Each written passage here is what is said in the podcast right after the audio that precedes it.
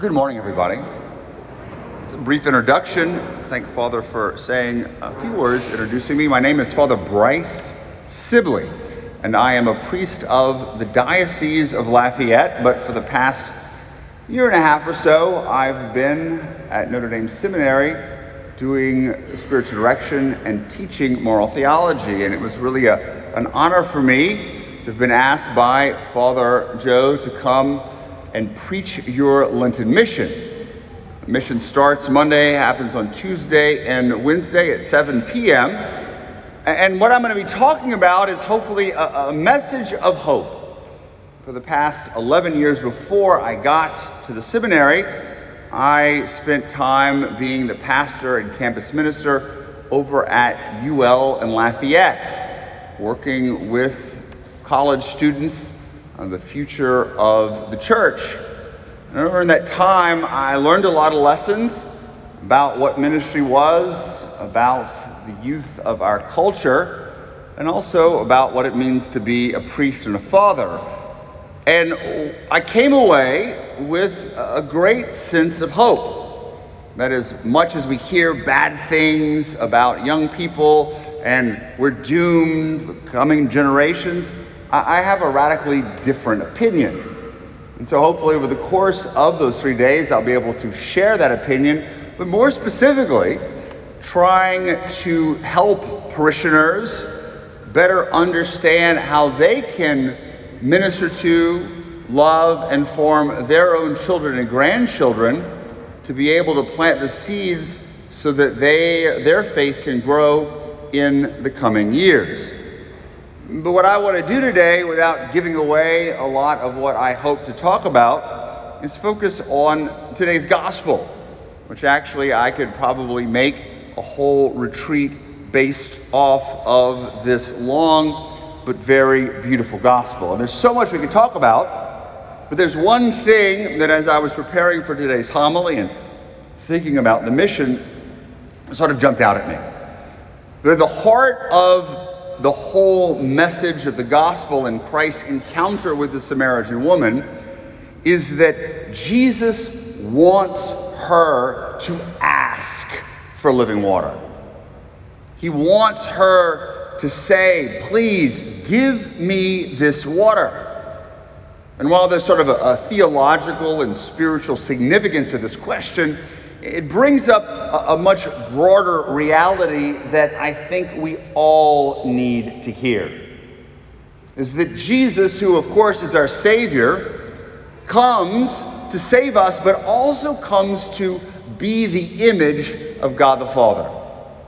Now, the Father's love for us, the Father's desire to enter into a relationship with us. So, whenever we hear Jesus speaking to the woman, we see him really revealing the Father's heart. And that fundamental question, that fundamental reality, can also be connected to God, our Heavenly Father. That God wants us as His children to ask for things.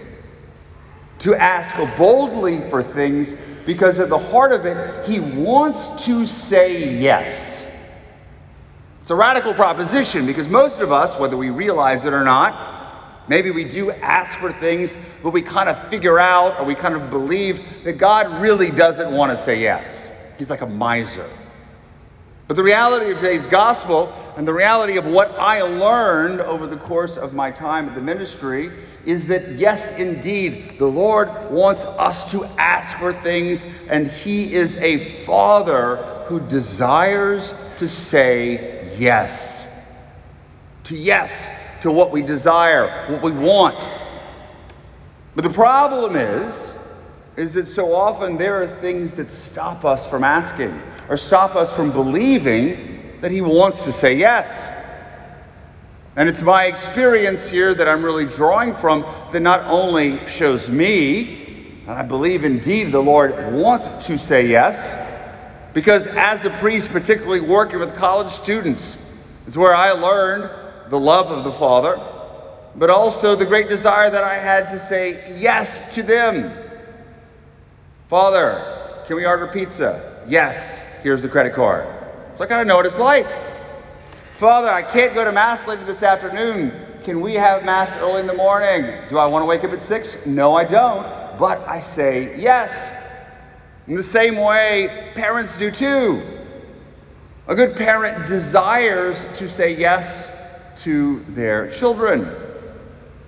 But what makes us hesitant to ask the Lord, to believe that He wants to say yes to our requests? And I think if we look at today's gospel, we're at least going to see a few of them.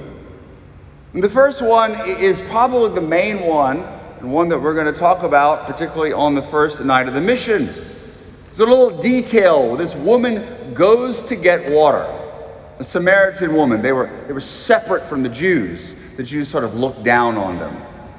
But she's going at noon. You know anything about the custom of drawing water in earlier civilizations, you didn't go at noon, particularly in modern day Palestine, because it was hotter than the sun.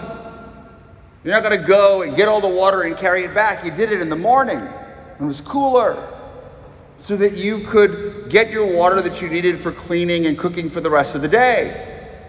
So why was she going at noon? She was going at noon because she knew, knew no one would be there no one to see who she was, no one to gossip about her. She was a woman filled with shame. Not sorrow for what she's done, but sorrow for who she was because of the lifestyle that she was living, because of her wounds and trauma or whatever it is. She was a woman filled with shame. And that's the first thing that makes us unwilling to ask the Lord for things because we think we're unworthy. The person who's in shame are like Adam and Eve, they hide from God. And if we're hiding, we can't ask. If we're hiding, we can't have confidence. And believe me, lots of people live in shame, particularly a lot of young people, for things that they've done or unfortunately for things that were done to them. But the truth is, it's noon. You can't hide. You're in the middle of the desert. Jesus sees her. And in the same way, even though we may hide from him because we don't want to be seen because of what we've done or who we are, believe me, the Lord, the Father, sees us. And he's not there waiting to catch us doing something wrong, waiting to shame us in front of other people. That's not who he is.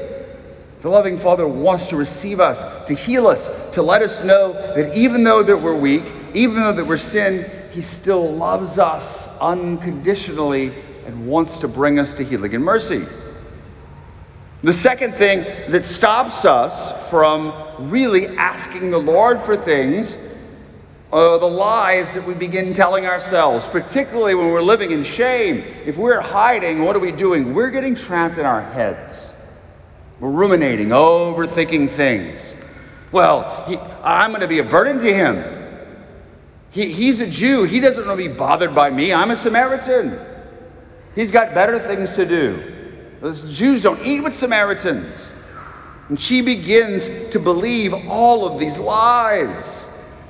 But obviously, Jesus is not burdened by her. He's right there. He's talking to her. He's asking her to give him a drink. But she's coming up with all these reasons why she's not worthy, why she shouldn't be engaging with him. And we do the same thing. We believe all these lies, why we're not worthy to receive God's love, why He wouldn't want to say yes to us, why we won't want to be a burden to Him. Other people have bigger problems. But no, Jesus continues to talk to her. But then it doesn't stop. Not only the lies that she believes and that we tend to believe about ourselves and God's desire to be with us, we begin to see that she begins making excuses. Ah, he doesn't have a bucket. He can't really get the water there. We do the same thing. The excuses of why the Lord is not going to answer our prayers, why we're not worthy of it. All these excuses that we come up with instead of just saying, Lord, please answer my prayers. Because of the fear potentially of rejection, the fear of him saying no, we tend to make up these excuses and sort of like even get into a dialogue with ourselves or with God that really gets nowhere. We've got to check ourselves. Are we making excuses? The reasons that we, for the reason we don't step out in confidence and belief the Lord will say yes. But here's the reality. No matter how much shame we may have, no matter what lies we tell ourselves, no matter what excuses we make for not asking the Lord for what we want, Jesus sees through it all. He knows who we are. He knows our strengths and he knows our weaknesses. And he does it by calling her husband. Say, bring your husband over here. He knows she's shacking up. He knows that he, she's had other husbands, but it doesn't stop him from wanting to be with her, from wanting to have a drink of water for her. He still loves her unconditionally. And it's not even after she continues to fight and argue and make up all these excuses, he doesn't say, Woman, you're driving me nuts. I'm out of here. He shows not only unconditional love for her, because he knows her sins, but shows unconditional hope. I'm not giving up on you as much as you want to fight. I'd see that a lot. College students making up all kinds of excuses, living in shame, believing the lies. But my goal was, as the pastor and spiritual father, I'm not giving up on you. You can run all you want. I'll be here, you'll come back. I know what you've done. I've heard your confessions. I don't need to hear your confessions. You're a college student. I already know what you've done. Trust me. I'm not dumb. Just like parents know what their kids are doing. They're not stupid. They think we're stupid, but we're not. But I'm not giving up. And it's this fact that he doesn't give up on her. That he has that unconditional hope and unconditional love and still wants a drink and still wants a visit that begins to change her heart. It makes her realize, whoa, wait a second, I am loved. He is the Messiah. I don't need to live in shame. I can come and ask for what I want. And I believe that he desires to say yes. But how does Jesus do it? And this is sort of how we'll sort of wrap it up. And a lot of it came from my own experience. If we want our young people to believe, or anyone to believe, the Lord wants to say yes, we of course have to show them that unconditional love and show them that unconditional hope. But how do you do it? And I think we see it in the gospel. First of all, Jesus stops in order to rest. He's not in a rush. He wants to spend time with her. He wants to be with her. We've got to spend time with those we love. That willingness to be present to speaks more than any kind of word. But not just spend time with, to actually enter into dialogue with, to ask questions, to understand who they are, where they're coming from, to show interest in them. We humans fulfill ourselves through dialogue. Our young people want us to get to know them, but we often don't ask questions. To spend time, to talk, to ask questions. That Jesus wanted this woman as his dialogue partner, at his, as his friend, and most importantly, as his daughter. So, a few things for us to consider in our own lives. We're going to expound upon this over the course of our time together in the mission.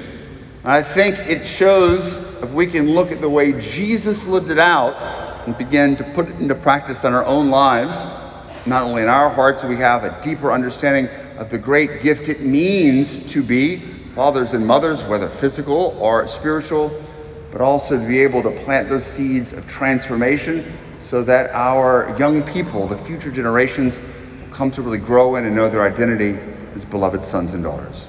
Amen.